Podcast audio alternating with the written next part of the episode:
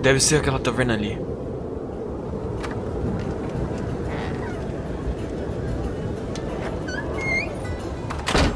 Boas-vindas ao Coruja Embriagada.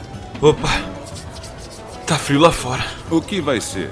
Acho que só uma sopa por enquanto. Coração caloroso e sopa quente. Na verdade, eu vim me encontrar com alguém. Oh, oh, você e suas histórias. Pessoal, vocês não estão me vendo aí, porque eu nem tinha um B G preparado pra estar só a minha câmera aqui. Mas eu preciso fazer aqui um disclaimerzinho pra vocês. Na hora da gravação eu vi que tava com um pouquinho de ruído, mas eu não achei que fosse tanto, né? Não consegui ajeitar isso muito na pós, na pós-produção aqui, na hora de editar no Premiere, tá? Mas... ainda assim, a entrevista ficou muito legal, não vou perder esse material e a gente começa com esse episódio. Para os próximos episódios do Coruja Embriagada não vai se repetir, beleza? Então, fica com vocês, nosso quadro de entrevista, também vai ser um podcast aqui, espero que vocês gostem. Fala galera, tudo bem com vocês? Eu sou o Jean, você está no Diário T C G, mas não exatamente num dos vídeos comuns do canal. Hoje nós estamos começando aqui algo novo, um projeto novo que é... o Coruja Embriagada, um podcast, mas que também vai estar aqui no YouTube. Nesse podcast a gente vai ter um papo mais intimista, nós vamos conversar um pouco mais com celebridades aqui do nosso cenário brasileiro. Vamos conversar hoje com Lazy Guga, um dos jogadores mais antigos e que eu acompanho desde a época de um Scouts que usava Lucian ali no lugar da Queen. Então manda brasa, fala pra gente aí, quem é Lazy Guga? Pergunta difícil aqui pra começar. É, primeiro, muito obrigado pelo convite. E o Lazy Guga é basicamente o Gustavo Rodrigues, uma pessoa de trinta anos, atualmente, e que gosta muito de card game. Acho que essa é a, a principal, o principal fator. Jogar tanto jogos como Runeterra, como M T G Arena, por ter tanto passado com, com card game desde que é muito pequeno. E o Lazy Guga é basicamente uma pessoa que adora competir jogando card game, porque é o seu gênero favorito de todos. Mesmo que eu tenha muito jogo de luta quando eu era mais novo, card game é o que me deixa realmente feliz. Bom, como estamos aqui na Taverna da Coruja, gostaria de fazer a pergunta: qual é a bebida do Lazy Guga? O que Lazy Guga bebe enquanto se prepara para o próximo torneio sazonal? Essa é uma pergunta bem curiosa, porque aqui na, a gente está numa taverna, né? Então a gente espera muito que a resposta seja uma bebida alcoólica. E eu sou muito fraco com álcool. eu, eu, eu não consigo nem negar isso, porque seria uma mentira muito grande. Eu, eu bebo muito pouco e quando eu bebo, eu, os sintomas de fraqueza em relação à bebida são muito evidentes. É, mas eu gosto de caipirinha de saquê, principalmente oh. se for com maracujá. Eu gosto bastante.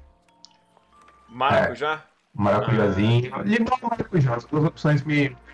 satisfeitos. Não sei se essa é a melhor mistura possível, até porque eu, eu não entendo muito do assunto, mas é algo que às vezes quando bate uma vontade eu, eu desejo beber.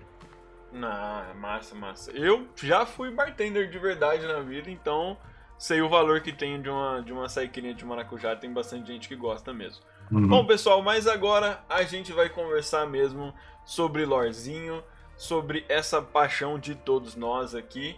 E aí uma das primeiras perguntas que eu gosto de fazer é: como que você chegou no LoL, né? No lore, perdão, como que você chegou no lore? Aí você já deixou claro pra gente que não é o seu primeiro card game, né? Então eu imagino que tenha sido um salto de um card game pro outro, ficou sabendo que o lorezinho tava saindo, como que foi? Basicamente eu jogo card game, eu acho que desde quando o Yu-Gi-Oh virou uma febre no Brasil por causa do anime e... E aí eu migrava de card game em card game que eu tinha interesse. Então, Yu-Gi-Oh! Surgiu no Brasil numa época que tinha muito daquelas cartinhas que eram piratas, né? Eram cartas uhum. vendidas nas bancas e você, sei lá, você queria comprar aquilo, porque você queria aprender a jogar, mesmo que estava escrito ali, não, não era condizente com a carta real. E isso fez com que eu me interessasse pela coisa. Então, a partir daí eu comecei a me interessar por card game. Depois eu joguei Pokémon T C G, Pokémon T C G eu já jogava com, com um conhecimento maior. Eu ia pra torneio, eu jogava, eu, era, tipo, eu tinha doze anos na época, eu me lembro que eu tava na sexta série. É, então, a partir daquela época, é, card game ficou muito, era, era algo muito interessante pra mim. E é curioso, porque na época, meu com Magic, os meus amigos da, da escola. E eu não gostava de Magic, eu achava tipo... Gosto, essas cartas aí são estranhas, eu não gostava. Não tem cor, né, mano? É, eu gostava do Pokémon, o Pokémon mexia muito mais comigo. Eu sou muito fã de Pokémon, tem, tem um quadro do Bulbasaur ali atrás, né? Então... Ah, eu sou muito fã de, de Pokémon. Eu tenho, a, numa prateleira aqui, eu tenho a linha evolutiva do Piplup ali, de, de Pokémon. Da hora.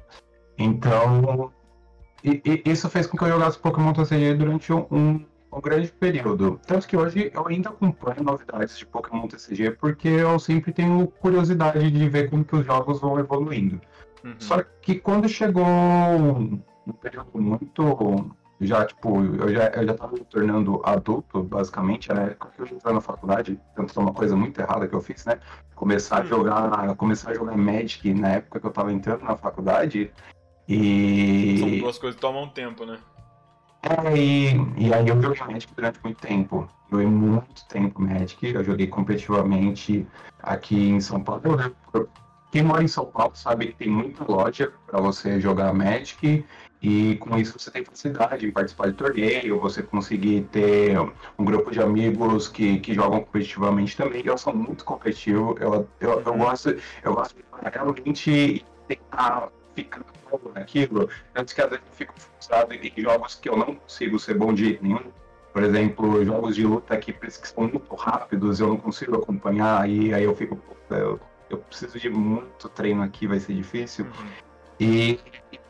Acho que eu joguei, sei lá, de dois mil e oito a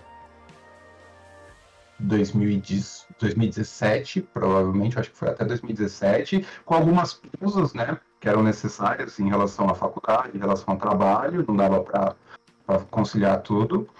E eu joguei muito, eu viajei pra Buenos Aires pra jogar um torneio, porque eu tinha ganhado a viagem pra jogar, eu ganhei o Xbox jogando Magic, então, tipo, o Magic foi algo que...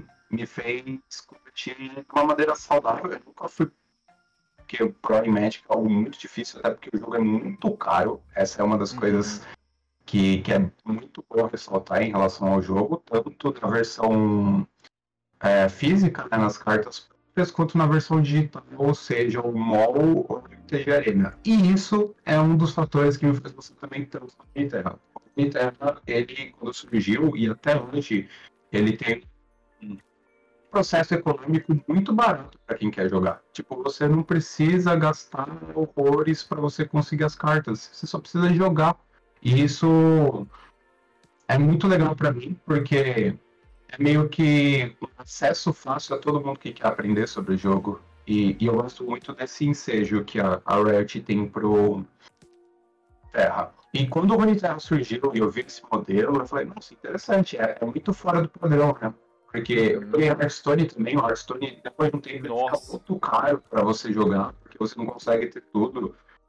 Eu gosto muito do sistema econômico do Runeterra, porque ele, ele permite que todo mundo possa começar, possa começar a jogar e não se preocupar tanto em gastar. Isso é uma diferença muito grande para card game. Se você para que você só precisa, para pensar, você só precisa jogar, seguir as coisas. E se você quer gastar, só vai gastar em cosmético, é um diferencial muito grande para o gênero. E isso me agrada muito no Runeterra, principalmente pelos problemas que eu tinha em conseguir retomar as cartas no Hearthstone e no M T G Arena, que eram jogos que eu basicamente gastava o mínimo possível, porque não dava para colocar tanta grana. E, e o Runeterra tem isso, e eu gosto dessa, desse aspecto financeiro que a economia do Runeterra possui, mas também de todo o modelo de jogo, os turnos que acontecem ao mesmo tempo, uh, os combates que, que você precisa ente é, entender quem vai atacar primeiro, quem vai atacar por último. Então eu gosto das regras do Runeterra em conjunto com o seu sistema econômico. Os dois ao mesmo tempo funcionam muito bem para aquilo que eu espero de um jogo, que eu preciso jogar por muito tempo e também de dele. Então logo que o lore surgiu, eu falei, nossa, eu preciso jogar isso porque parece muito bom.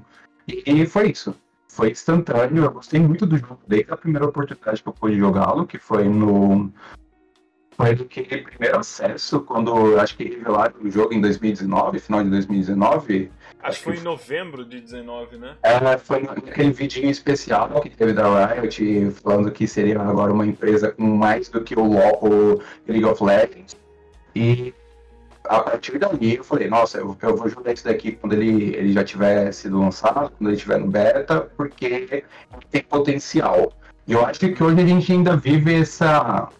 Dessa, desse período de potencial do Runeterra. Ele não é um jogo completo, ele pode ser, mas a gente evoluiu muito, uhum. muito. A gente vê isso, por exemplo, nos laboratórios. Eu adoro os laboratórios como um recurso para jogador casual. Porque por mais que eu seja competitivo, o jogador casual precisa ter algo interessante e bem desenvolvido dentro do jogo. E os laboratórios uhum. são isso. Eu acho que o, o, o lore, ele tem... A galera sempre fala, né? Eu também vim do, do Hearthstone, já joguei Pokémon, joguei Yu-Gi-Oh! E a, cada game tem a sua, a sua peculiaridade que atrai e tal. E na questão de economia, o Hearthstone é uma das plataformas digitais mais é, sólidas, mas é realmente muito caro para quem não começou lá atrás. E o... Pokémon, de certa forma, ele não é tão caro pro competitivo, mas pro colecionismo, sim, às vezes ele fica bem caro, né? A gente vê as barbaridades do Charizards. Mas o Magic, ele é... A parte competitiva dele também é carregada em preço, né? Sim. Você tem... E aí o lore, ele vem com quase que uma sandbox, né, mano? É tipo, cara, vem jogar, eu, tô te... eu vou te entregar tudo, não vou te entregar tudo de uma vez só, porque tem muita gente que vai que perde aquela sensação de progressão e abandonaria o jogo, né? Sim. Mas ele te entrega, então, tudo num tempo correto, assim, na minha visão. E depois ele se torna aquele sandbox pra você, tipo, jogar torneios, competir. E aí o jogo tem que ser atrativo pra isso dar certo, né? Sim. E eles apostam entre um, um, um level mediano de complexidade entre o Hearthstone e o Magic, na minha visão. Magic eu tive contato, não cheguei a jogar ele, assim, tipo... Eu sabia jogar, porque eu trabalhei numa loja, então eu tinha que ensinar pessoas que queriam aprender o jogo, então eu sabia as regras, mas não cheguei, tipo, meu, meu baralho, enfim. E aí, você que jogou os dois, você concorda com isso? Você acha que o lore, o lore tem esse, esse mid de dificuldade aí, tá bem no meio entre o que seria um Hearthstone e o que é um Magic? Eu acho que, às vezes, as pessoas consideram o Magic mais difícil. É, pra ser sincero. Uhum. É que eu acho que as regras do Magic em si, elas são mais complexas, porque tem toda uma questão de instâncias de determinada habilidade, e uma regra sobrepõe a outra, e aí ele acaba tendo esse problema. E ele é um jogo muito antigo, né? Então tem muita carta daí, então você tem muita mecânica que faz diferença, mecânica nova, então tem todos esses problemas do Magic. Algum dia a gente vai ter alguns problemas no, no Runeterra em relação a isso também, mas eu acho que o Magic não é tão complexo assim como muita gente acredita. Os grandes jogadores de Magic às vezes é, subestimam um pouco o próprio jogo, mas aí eu entendo eles.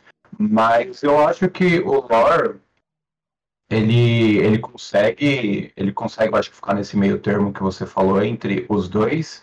E uma coisa muito legal em questão a isso também é que o, o lore, ele tem aqueles tutoriais, né, os desafios para você entender como que as mecânicas funcionam, como que o jogo, como que o jogo funciona em cada etapa, como cada mecânica, né, consegue ser efetiva.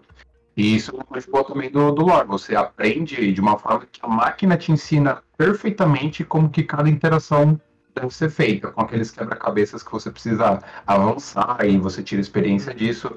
Isso é muito bom, porque você entende uma circunstância de jogo e você consegue ter mais domínio daquilo. Então eu acredito que sim, o lore fica mais ou menos nesse meio, nesse meio termo, mas quando você vai para um período competitivo do jogo, quando você já chega numa, numa fase competitiva do lore, ele começa a pegar uma camada do jogo e você fala, cara, isso, é, é, essa mudança aqui, essa grande mudança aqui faz uma diferença tão grande. E aí você chega, sei lá, ok, o, o lore tem uma complexidade às vezes, e até porque o lore joga num sistema competitivo, na maioria das vezes, de cada jogador levar três decks, e nessa, essa escolha dos três decks já é uma parada muito complexa, que você tem que ficar analisando por que você está escolhendo cada um desses decks.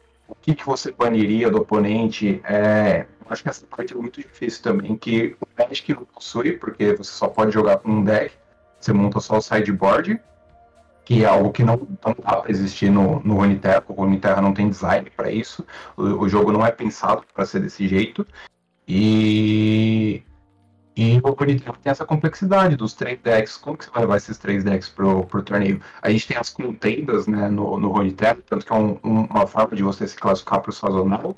E a partir dali a pessoa já tem que testar, assim, tipo, putz, eu tenho que levar esse deck, esse deck com esse outro deck. Mas o que, que eu baniria caso o oponente tivesse? E essa complexidade de pré-jogo já faz muita diferença. É algo que, que muda muito a forma que você consegue bem ou não num torneio. Uhum. E achei engraçado, né, porque é uma, uma... assim, eu não sei como que a Riot vai, vai fazer um, uma sequência, um torneio mundial, enfim, mas se ela quiser mostrar pra gente também, isso é como se fosse o draft do LoL, do LoL, né, cara, do tipo, uhum. Você vai com esse campeão, com esse campeão não quero que você vá, a gente tem esse ponto também no Lorde, tipo, cara, ok, você não usa esse deck... E eu vou escolher essa aqui, vou ficar entre essa ou aquela matchup, mas essa eu não quero enfrentar. Acho que é uma particularidade bem interessante, né? Bom, a gente meio que... Pode falar, pode falar. É, eu acho interessante também esse ponto que, por exemplo, se você tem alguns card games que não tem esse sistema de conquista, que você bane um deck, se o metagame tá quebrado, por exemplo, tem uma carta que é muito forte, você não tem como evitar esse problema. Tipo, você não... Não tem como você punir aquele deck que é quebrado. Então, você tem que lidar com essa situação e, e é isso, né? Tipo, você enfrenta um deck mais forte, que talvez nem deveria existir. E o Runeterra, por ter esse sistema de ban, assim, o Hearthstone competitivo também possui, facilita esse processo de evitar tais problemas que depois os desenvolvedores modificam nos patch notes. Senão também a gente cai muito naquele cenário do, do C S, né? Que em algum momento teve que olhar e falou assim, ó, galera, ninguém vai usar essa arma aqui porque isso bullshita o game e ponto. E aí a gente tem que fazer aquele house rules dos próprios pros e tal, né? Cara, a gente já, já meio que explorou então o fato de você ser muito competitivo, mas que você escolheu então o lore por causa dessa maior facilidade aí da economia, junto com o jogo ser claramente atrativo, também ter sua complexidade, uhum. Isso é muito importante pra quem tá competindo, né? Senão você sente muito que, cara, é só draftar as melhores coisas no deck e o deck se pilota. Não, é legal ter essa coisa de eu estou fazendo com que esse deck rode melhor.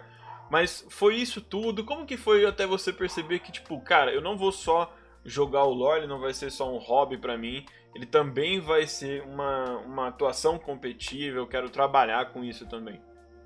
Eu, eu, eu me considero pró ainda, obviamente, é, ainda mais que o Runeterra ainda está engatinhando, ele ainda tem a, a, as equipes que existem ainda são equipes que são formadas basicamente por, por poucas pessoas, a gente tem pouco dinheiro no cenário ainda, tanto que é, é bastante surpreendente que exista tantos torneios para a comunidade durante a semana e alguns torneios que conseguem pagar até bem, parando para você pensar, que já que não tem apoio de grandes empresas, até a Riot tem poucos torneios, ela só faz o sazonal até hoje, recomendo até o Mundial, que é um, algo que foi, foi dito em um dos, dos artigos da, da Riot sobre o Runeterra, não tem detalhes sobre isso ainda. Uhum. Eu, é aquela coisa, eu, eu desde pequeno jogando das coisas que tem que ser competitiva, eu fui muito criado com competição. Pô, quando não era com videogame, quando não era jogando, sei lá, eu, eu, quando eu tinha quinze anos, eu, eu ganhei um torneio de Pro Evolution Soccer. Então, é, eu, eu, eu tenho muito desde pequeno isso. Quando eu jogava futebol na rua, eu era aquela pessoa que ficava, tipo, se matando em partida boba, porque queria ganhar. Então é aquela coisa, tipo, eu fui acostumado a ter essa vontade. Com o lore, quando eu percebi que eu tinha mais facilidade com o jogo, porque eu já tinha conhecimento de card game anteriormente, eu falei, ah, dá pra jogar, eu entrei bem, vou ver conforme o, o, o cenário vai se formando e tal, e vamos ter mais interesse por isso. Eu acho que, mesmo que eu compita, e eu, eu gosto bastante da parte competitiva, tem pessoas que tipo, já conseguiram coisas bem absurdas no momento. Então a gente, a gente tem, por exemplo, o Stan, a gente tem o Ian Ze, a gente tem o Dits, tem uma galera aqui, o Azuli W, que é tipo, um, um dos melhores possíveis para citar em relação a isso. São as pessoas que eu me inspiro em questão a, a ser profissional e seguir. E eu, eu até pego um pouco nisso, porque eu jogo tanto torneio quanto essa galera que eu comentei. Então, talvez o Ian não joga tanto torneio assim, mas, tipo, o pessoal quando quer jogar torneio, joga uns torneios que eles procuram locais estranhos. Tipo, nossa, como você descobriu esse torneio? E aí você vê a pessoa que vai no torneio e, e, e se dando muito bem. Mas, eu... como sazonal, principalmente, que é o meu maior foco, porque é o torneio da Riot, então faz com que eu tenha mais segurança em participar, até porque é feito dentro do próprio jogo e é feito muito bem, vale ressaltar isso. O sazonal é impecável, que a, a Riot faz. Impecável não, que às vezes tem um probleminha ou outro, eu, você pode encontrar pessoas que foram prejudicadas por, por algum, algum erro que deu durante o sazonal, e... E isso é bem triste, né? Porque a pessoa se prepara para o torneio e acaba acontecendo algo que acaba com todo o treinamento que ela teve durante algumas semanas. Mas é, é isso, tipo, pegar esses torneios grandes e tentar ir bem. Essa, dessa temporada já tá chegando, né? No dia vinte e quatro. Eu tenho já treinado bastante, tentado três decks que eu vou usar, né? Conversando bastante com o pessoal da, da minha equipe, né? A, a, a H D R, a Hydra, e, e fazer o máximo. A gente não ele pega bastante incríveis e tentar melhorar o que não deu certo essa semana, já que a gente perdeu para a Magic, que é provavelmente a melhor equipe de, de Runeterra do mundo. E, e é isso, e é tipo tre- treinar. É muito de quem joga competitivamente treinar, saber que treinar, saber que tem que estudar o jogo. E, e por mais que o meu nick seja algo vinculado com o preguiçoso, né, o Lazy Guga, é, quem quer jogar competitivamente, tá muito tempo treinando, estudando o jogo. Aí você vai, às vezes, pegar aquela tabela de porcentagem do que vence o que, e ficar analisando aquilo, mesmo que eu seja péssimo em números, eu sou uma pessoa com tantos cursos de números, eu vejo um monte, uhum. de, por... eu vejo um monte de porcentagem na cabeça, eu fico, puta, por que, que eu não sou bom com isso? Aí eu tenho que ficar lá mudando aquela... A gente tem um analista no time que consegue falar melhor sobre essas coisas, aí ele fica lá dando, tipo, dica do que seria melhor e tal, e... E é isso. Treinar é o maior diferencial quando você quer melhorar competitivamente. Justo. Bom, aí você acabou de comentar um pouquinho, né? Você tá na H D R atualmente. E como que é pra, pra quem tá competindo? Porque, tirando a L B R, boa parte dos torneios meio que é um torneio solo, né? A Riot já mostrou pra gente ó, que ela pode sim vir a praticar algum outro tipo de torneio quando ela fez... aquele E U, Master, Master alguma coisa, não lembro exatamente o nome do torneio, onde você tinha um time nacional. Eu gosto desse formato, a Riot explorou um pouquinho disso no LoL lá atrás, né? Mas eu acho que seria incrível se a gente tivesse, tipo... Eu, eu acharia massa demais se a gente tivesse uma organização, ver um, uma convocação, tipo, ah, eu vou chamar esse cara desse time, um cara daquele time... Seria, eu acho que seria incrível, seria de... Traz aquela fantasia de outros esportes, como do futebol, né, pro, pro jogo. Tipo, meu Deus, ah, eu torço pra H D R, o outro cara torce pra Sultans, mas agora é o time do Brasil e tem esse e aquele cara. E aí a gente, então, tem essa distinção entre você competir sozinho e você competir em time.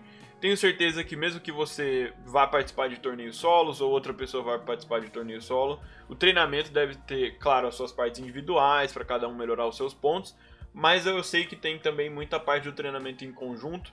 E hoje, para você sendo aí um pro, eu sei que você disse que não se considera ainda, mas aqui vamos usar essa terminologia. É, como que é para você? Faz muita diferença hoje estar num time, estar com essa mentalidade de competir com uma galera também em conjunto? Eu acho que um dos maiores diferenciais quando você está em equipe, ou você sabe que as pessoas que estão jogando contigo têm um nível semelhante ou superior ao seu, é que você é meio que puxado para cima por causa da excelência deles e você não tem só o seu ponto de vista e às vezes você acredita muito em uma coisa e você tá errado e você não consegue enxergar isso. Então, quando você tá em equipe, você, além de ter os dados, você tem uma análise de dados que você se baseia, né? Você, a gente tem que usar o, o, a ciência a nosso favor. É... Você tem outras pessoas que podem te dar conselhos ou enxergar uma coisa que talvez você não esteja enxergando, facilita não só a, a sua aprendizagem com aquele deck, mas também você encontrar saídas que são incomuns. Então, você, tem, você jogar em equipe, além do seu treinamento diário ser muito mais eficiente, porque você, por exemplo, ah, eu... eu você joga ladder, você não consegue desempenhar um treinamento tão bom porque você vai jogar randomicamente contra alguém. Mas se você joga um, uma screen, você e um, um companheiro de equipe, falar assim, ó, a gente vai treinar isso aqui, são esses decks que a gente vai treinar, a gente vai tirar uma, algumas horas para isso e a gente vai identificar quais são os problemas desse confronto e o que, que a gente muda em relação a isso. Dá para descartar esse deck do torneio porque esse deck vai ser mais prejudicial do que efetivo? E...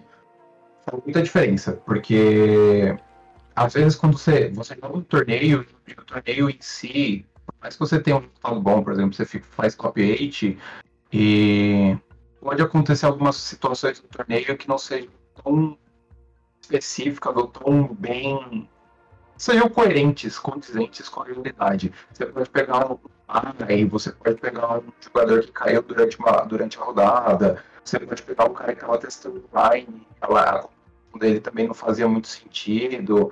Então, às vezes, o torneio, torneio tem essa dificuldade de ser um parâmetro, a não ser que seja uma grande escala. Tipo, teve vários torneios, e aquele deck, esse foi bem.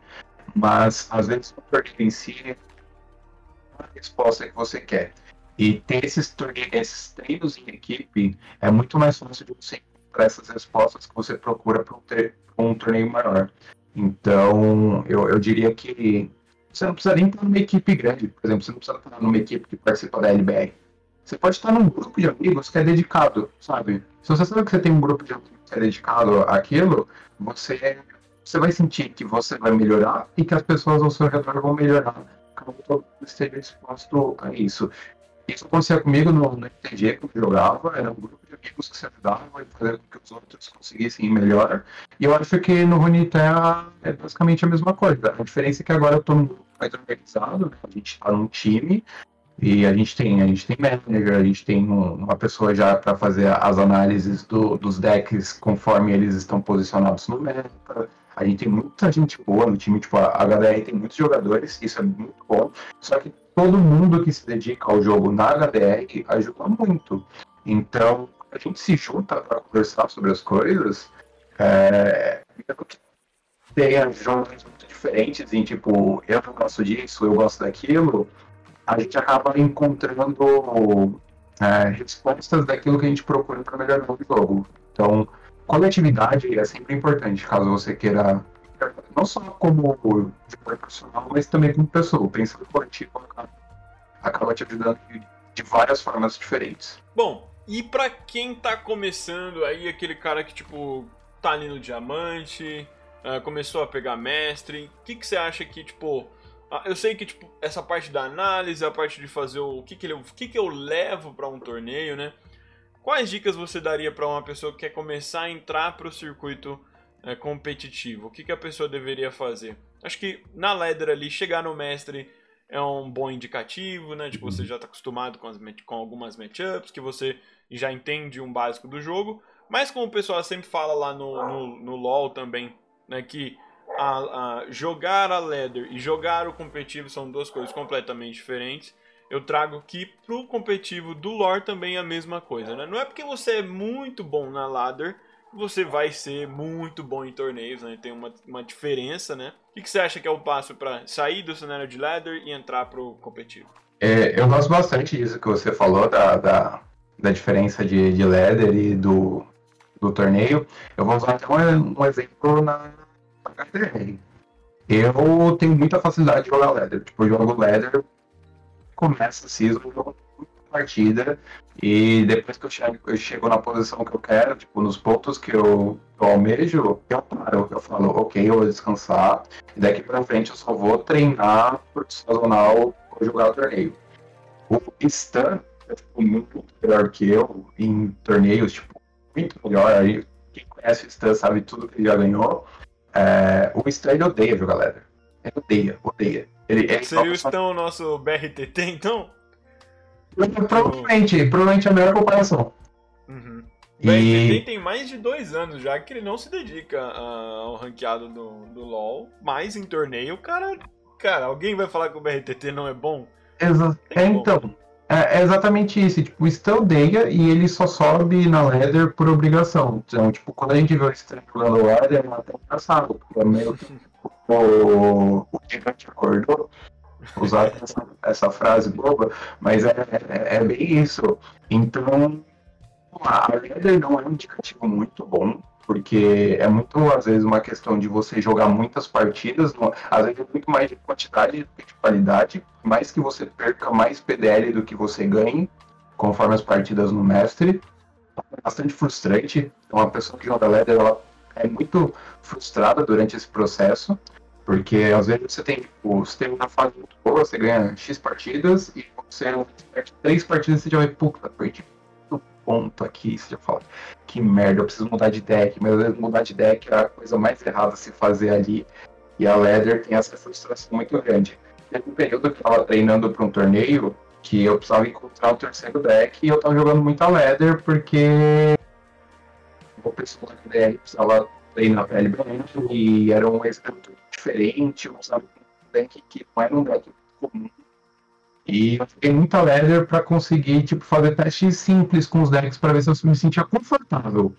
E eu perdi trezentos pontos na ladder fazendo isso. Eu felizmente fui bem no torneio, fiquei em segundo, eu perdi pro Fresh Lobster a, a final. E... mas, tipo, pra treinar, assim, se você, se você tá querendo entrar no contigo mais a sério, você chegou no mestre e tal, uma coisa é identificar seus erros. Identificar seus erros é provavelmente uma das coisas mais importantes, porque tanto quem tá começando, quanto quem já hoje pode ser considerado comete erros bobos. E conforme você vai cometendo seus erros, você vai percebendo, puta, eu tô errando nesse aspecto aqui do jogo, eu preciso melhorar. Será que eu tô fazendo esse pro turno do oponente corretamente nessa situação? Será que esse deck eu tô jogando corretamente? Porque, na verdade, eu preciso ser mais agressivo, eu tô sendo muito passivo na forma que eu conduzo a partida. Então, uma coisa muito boa é você analisar a forma que você joga.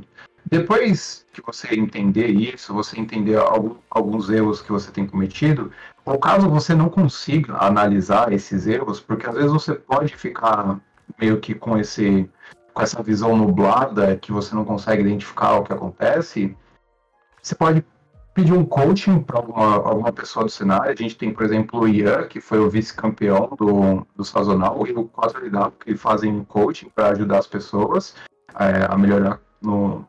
principalmente para torneio, eles são muito focados em melhorar quem, quem quer melhorar em, em torneio, em, em questão competitiva. Ou simplesmente você pode assistir o conteúdo de pessoas que você gosta da forma que a pessoa informe para você sobre o jogo. Então, por exemplo, se você gosta como o próprio King te explica sobre o background que surgiu, tenta entender o que ele está falando sobre isso. Se o Dits... a stream dele fala de uma forma que você consegue entender a forma que aquele deck funciona, consome aquilo. O Victor Cave faz uma explicação mais minuciosa de como aquele deck funciona, ou a a você sente que você absorve bastante conteúdo. A real é que a gente tem muito conteúdo, a gente não tem esse conteúdo de Runeterra, mas quem produz conteúdo de Runeterra hoje já produz com uma qualidade que melhora essa pessoa que quer entrar. Porque ela pode absorver essa informação, entender melhor do jogo e fazer com que problemas que ela tenha na sua jogabilidade sejam minimizados e assim solucionados para melhorar tanto na ladder quanto em torneio. Então, muitas vezes do que eu melhorei foi porque eu só joguei, foi muito porque eu procurei melhorar, vendo outras pessoas jogando, vendo outras pessoas jogando um ótimo caminho. Outras pessoas discutindo sobre o jogo também é uma coisa importante, porque você acaba aprendendo coisas que você às vezes não dá bola, você não, não observa direito. E ler sobre o jogo também é uma coisa importante. A gente entra num problema que escrito é muito menor que o conteúdo audiovisual. Provavelmente só a escola Runeterra, né, do Victor Cave, que tem muito texto sobre Runeterra, então vai identificar o problema. Caso a pessoa não entenda inglês, isso dificulta um pouco para ela. Caso a pessoa entenda de inglês, o site Runeterra T C G tem ótimos artigos de jogadores do exterior que falam sobre os decks. Então, por exemplo, você vai ter o texto do, do Saint Simon, ou do Sony, ou do Agigas, que são jogadores bem famosos na, na Europa. Eles falam sobre como aqueles decks funcionam, quais são os, ah, os wins, como você tem que equipar o mão para jogar contra determinado, determinado deck. Então, consumir conteúdo é algo que se melhora muito nos jogos. Uhum.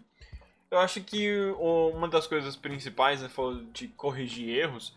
Quando a gente está jogando a ladder, existem muitas situações que a gente está cometendo o erro, mas a gente não está sendo punido por esse erro, né? Seja porque o oponente não teve como punir, ou porque Exato. O oponente não viu a janela de punição. Só que se você cai assim, cometendo erros clássicos, né? E aí, por exemplo, a maior parte dos prós streamam, enfim. Mas aí o cara que está começando, se de alguma maneira algum adversário conhece o playstyle, sabe onde ele erra, vai equipar uma mão que possa punir esse erro clássico do cara, né? E, e aí... King, King, tem uma coisa bem legal sobre isso também que você ressaltou. Por exemplo, uhum. às vezes a gente fica cego quando os resultados acontecem dessas uhum. jogadas ruins. E aí a gente só segue essa, com, com esse conceito dessa jogada ruim e acredita que é um conceito bom. Uhum. E aí continua repetindo. Mas na verdade, talvez a gente esteja fazendo uma coisa errada que dando certo, talvez porque o cliente não, não se tocou, e porque a situação deu certo, e a gente falou, não, talvez isso aqui seja o correto a se fazer. E na verdade é uma, uma jogada que não é tão boa, um conceito que não é tão bom. Então é preciso também entender que alguns resultados não são tão coerentes assim. Às vezes é só uma situação que acabou encaixando e, e deu um... o resultado imediato, mas Sim. não é aquela resposta que você realmente deseja. Sim. E eu acho que pelo cenário de como funciona a, as travas de promoção e demoção do, do lore, a gente tem algum, alguns spots, alguns locais ali incríveis pra gente cometer erros e não ser Sim. punidos. O Platina, no geral, é uma festa do, do samba maluco, né? Eu odeio Platina. Eu odeio Platina. O Platina, você tem tanto, tipo, jogadores que, tipo... costumavam pegar mestre, que tem uma gameplay boa, mas estacionaram no diamante por algum motivo pessoal. Sim. E aí eles vão jogar mais intenso na outra. Então você cai com um cara que tá voando no platina e amassando todo mundo. Mas você também tem o cara que nunca pegou ouro, tipo, nunca pegou platina no começo de temporada, mas ele tá animado, ele pegou um deck bom, jogou no ouro, atropelou uns dez caras ali que não sabia o que estavam fazendo, e agora ele tá no platina também. E aí você tem aquele samba. E o último é aquela trava mágica da Riot, acho que essa não é nem uma trava do lore, que é o Diamante quatro, né? O Diamante quatro é uma trava mágica no League of Legends, no Valorant eu não sei, mas no lore eu vejo que ele é uma trava mágica também, porque, tipo, no Diamante quatro a peripécia é muito grande, tem muita coisa muito doida ali, e eu acho que... Aí quando a galera começa a pegar Diamante dois, um, a galera começa a ficar mais consciente, jogar mais sério... Né, saber melhorzinho o que equipar, o que manter. E aí, bom, a gente vai falar um pouquinho desse sazonal então agora. O que, que você acha, o meta... A gente tá entrando num novo cenário de... A Riot não deixou claro pra gente até onde eu li, mas ela entrou num cenário de... Agora a gente vai ter alterações mensais, basicamente. Que a gente tem um, uma semana sem patch, né, então sem nada. E aí a gente tem uma semana de patches de patch que tem alterações e bugs e melhorias no jogo, e só numa terceira semana é que a gente vai ter alguma alteração. Eu acho que nessa semana foi acertado, né, porque a gente vai entrar no sazonal, então não mudar muito o jogo agora, né, e deixar os players decidirem aí como é que vai ficar esse meta, e eu acho uma decisão acertada. Não gosto de patch que muda muito nem antes do, da, de finais do LoL. Eu acho que pro Sazonal, que é como se fosse uma final aqui agora do nosso C B LoL, assim por dizer, é acertado não fazer mudanças agora. Então meio que estamos no patch do, do Sazonal, sabemos... A pergunta pra você, né? Já sabemos o que é meta, o que não é. Eu sei que pra torneio é um ambiente diferente, então... Acho que o pessoal, vi até o pessoal comentando que Deep é um deck que performa muito mal em, em ladder, mas que pode perform, performar um pouquinho melhor em torneios, tem essas variações. O que, que você me diz aí desse sazonal? O que, que você acha que vai estar? Tá? Não precisa revelar os seus, os seus segredos, seus, os seus truques aí guardados, mas comenta um pouquinho pra gente. Eu acho que esse sazonal é o mais difícil de todos. Principalmente se a gente pega, porque esse meta, ele é muito abrangente. Eu acho que nenhum meta, como esse agora, tem tantos decks que podem ser usados em combinações diferentes de composição. Então a gente tinha aquele primeiro sazonal que tinha uma quantia grande de decks, mas a gente tinha um Go Hard que era muito forte, sabe? Você tinha certeza que Go Hard e Field Rush iam aparecer em grande escala. Aí a gente teve o segundo sazonal, que era o Afélios e T F Fis. Uhum. Tanto que são as, os decks que mais foram nerfados na última volta da Riot. Que a partir dessa mudança que fez com que o meta realmente abrisse de verdade, porque antes o Afélios e o T F Fis monopolizavam o, o que o não é monopólio, né, porque são dois.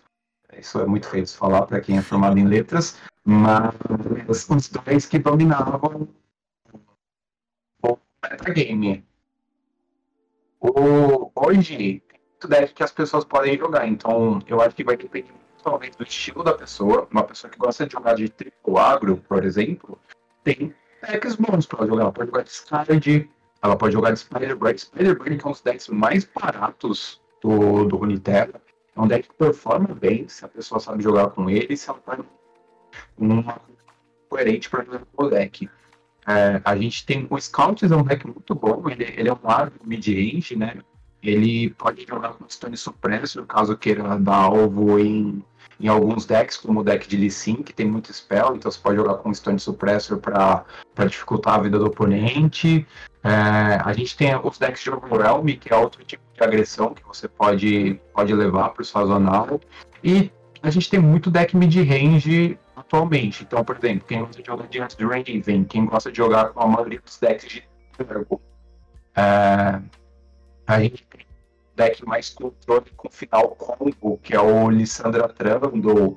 Então a gente tem opções interessantes nesse meta. Eu acho que isso vai fazer com que esse sazonal seja mais difícil. Apesar desse, da estrutura desse sazonal ser diferente dos anteriores, que talvez seja mais difícil de falar que esse é mais difícil do que o anterior, já que antigamente eram cinco rodadas e agora são nove rodadas. E antes você não podia perder nenhuma rodada. E aqui você pode perder uma e garantir ainda a classificação. Ou dependendo da posição que você está na ladder, perder duas e ainda se garantir. É, eu acredito que esse sazonal, por ele ser tão abrangente, vai fazer com que os jogadores sofram mais e conseguir ter certeza da composição que deve levar para o torneio. Então, por exemplo, eu vou usar um exemplo de como que eu tenho treinado e de como eu tenho buscado os decks. Eu gosto muito de jogar com decks que eu me sinta confortável e que façam o meu estilo. Eu sou muito jogador de mid-range. Então, como o Ezreal Draven, é um deck que eu tenho muita vontade de levar. Que eu já levei, eu acho que eu levei nos dois sazonais anterior, é, anteriores. E eu gostei de como ele performou pra mim. Por mais que ele seja um deck que às vezes ele não consegue ir tão bem contra vários decks do, do meta, eu gosto da forma que ele joga e isso faz com que eu tenha sempre tipo, um espacinho para esse pontos. Não dá pra levar esse Azraven, talvez, talvez ele seja um deck bom. Mas eu acho que o deck que vai sortear esse sazonal é o Lissandra. Lissandra Trundle é facilmente um dos decks que mais vão fazer com que as pessoas montem a sua composição ou façam uma composição e falam assim, ok, essa é a minha line, esses são os meus três decks. O meu ban prioritário é Lissandra Trundle. Porque esse deck vai punir todos, toda a minha agressão de discard, ou ele vai combates, consiga vencer. Então, provavelmente esse é o deck que é o solar dessa edição. Da mesma forma que foi talvez o Go Hard no primeiro, e da mesma forma que deve ter sido o T F X no segundo. A diferença é que o de San Antonio, para os outros dois exemplos, é que mesmo que o deck seja forte, ele não é quebrado igual aos outros. Então tem gente que se sente mais confortável em deixar esse deck aberto. Então, por exemplo, você pode levar uma line que tem, que tem capacidade de punir esse deck. Você leva, sei lá, Scouts, é, Zogli, Oli Karma e mesmo o terceiro deck que você fica capaz de ficar bem contra o Lisandra Trundle.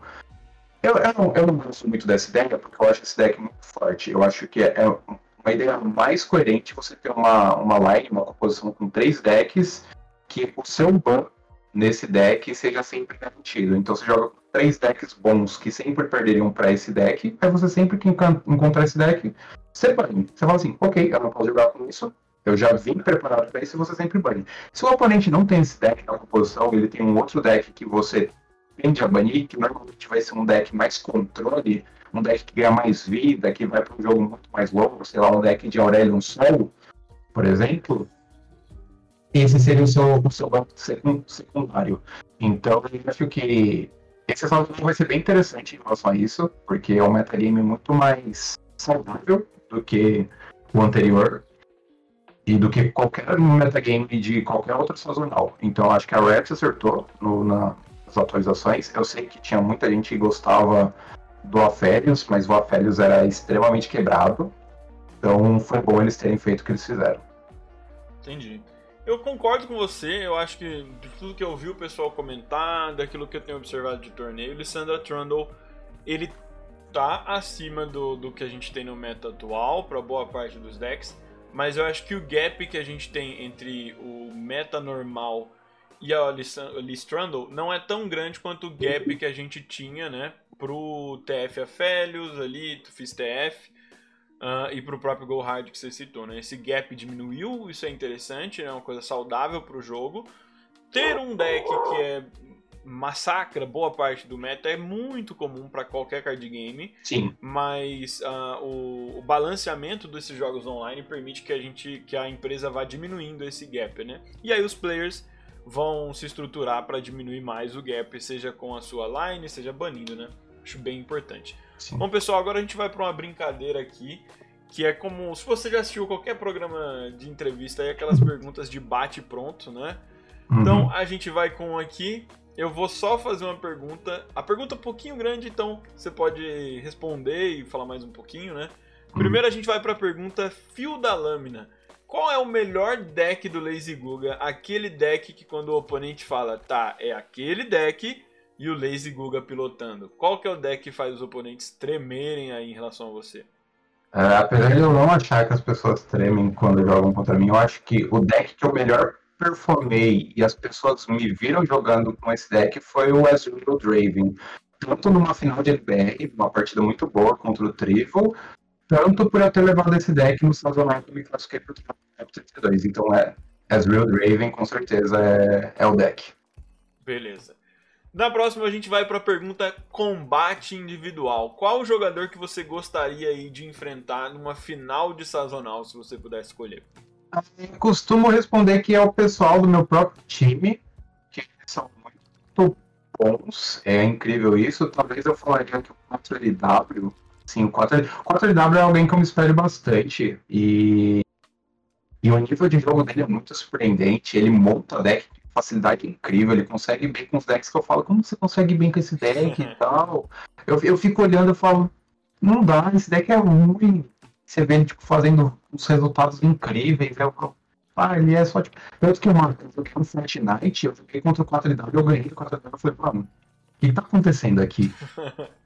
E provavelmente seria o quatro L W, eu gosto muito do, do pessoal da H D R, mas eu acho que o, o, o quatro L W de todo mundo faz parte do time é quem eu mais, mais acho inspirador e eu ficaria tipo, muito feliz de jogar na final. Beleza, então a gente vai, acho que para uma dobradinha agora, né? Que é a pergunta fã número um. Qual jogador você mais admira no cenário? Pode ser brasileiro ou não? Provavelmente eu poderia responder novamente que é o quatro L W, porque ele, ele encaixa na, na resposta, mas como eu falei sobre ele no anterior, eu vou buscar um jogador de fora. Eu acho que o Watermile é um jogador da Madman e, e ele é muito consistente em torneio. Ele é incrível em torneio. Você vê esse cara jogando, você fala, mano, ele, ele é um nível acima. Ele ganhou no último fim de semana um, um torneio grande, ele ganhou de um membro da minha equipe, ele ganhou do Surinado, a final. E o Watermile é muito consistente, ele ganha muito torneio, ele joga com uma, com uma tranquilidade. Você vê que ele está jogando tranquilamente, você só percebe que ele fica incomodado quando o jogo sai muito do controle dele. Uhum. Até, e, e ele tenta coisa nova, ele não é só um jogador que está acostumado a competir, vai com aqueles decks, assim. Você vai assistir um mainstream dele, ele está jogando umas coisas diferentes. Então eu acho que o Watermile, dos jogadores estrangeiros que eu acompanho e que tem uma excelência muito grande no jogo, ele é uma pessoa que dá para se inspirar e, e tentar aprender um pouco do, do, que ele, do que ele pode mostrar pra gente no Runeterra. Lazy, mais uma vez, muito obrigado por essa entrevista, mano. Uh, vou ajeitar tudo certinho para que saia o mais cedo possível, para que o pessoal possa assistir. E deixa então o seu, seu tchau aí, manda o seu recado final pra gente. Uh, eu... eu... Agradeço novamente pelo convite, é muito legal poder conversar, tanto para falar um pouco mais sobre mim, quanto para falar sobre o jogo, né? Porque a gente gosta muito do jogo, a gente fala muito sobre o jogo, às vezes a gente fala mais até do jogo do que a gente deveria, que a gente fica tão concentrado no Runeterra, porque o Runeterra é tão gostoso de jogar. É... E é isso, eu vou passar as próximas semanas, a próxima semana não, né? A próxima semana, já que você falou no dia vinte e quatro... Eu vou continuar treinando bastante, jogando torneio, e provavelmente eu vou voltar a fazer stream com Lazy Guga na Twitch, ou quem quiser me acompanhar no Twitter. Eu vou também diversificar um pouco do conteúdo que eu pretendo para fazer agora na Twitch, porque eu quero voltar a fazer conteúdo de, de Runeterra, mas eu quero fazer também conteúdo de audiovisual. Então eu quero daqui para frente falar de cinema, falar de, de quadrinhos, de séries, e vou tentar mesclar um pouco de Runeterra com outra paixão que eu tenho. Mas é basicamente isso. Obrigado novamente, Kiki. Foi muito bom conversar contigo e espero que todo mundo tenha gostado da entrevista. Beleza. Bom, pessoal, muito obrigado. Então, vocês já sabem, eu vou deixar aqui embaixo as redes do Lazy Guga. Sigam o cara, vai ajudar muito você que quer tanto se divertir ou mesmo que quer melhorar a sua gameplay. E se você também gosta de cultura pop, imagino que todo, todo gamer, no final das contas, também ama uma série, gosta de Marvel, gosta de Tolkien. A gente acaba gostando dessas outras coisas aí também, beleza? Muito obrigado a você que assistiu essa entrevista ou mesmo que ouviu. Vai estar disponível também no Spotify, iTunes, é tudo... a gama aí de tocadores de podcast. Muito obrigado e fui!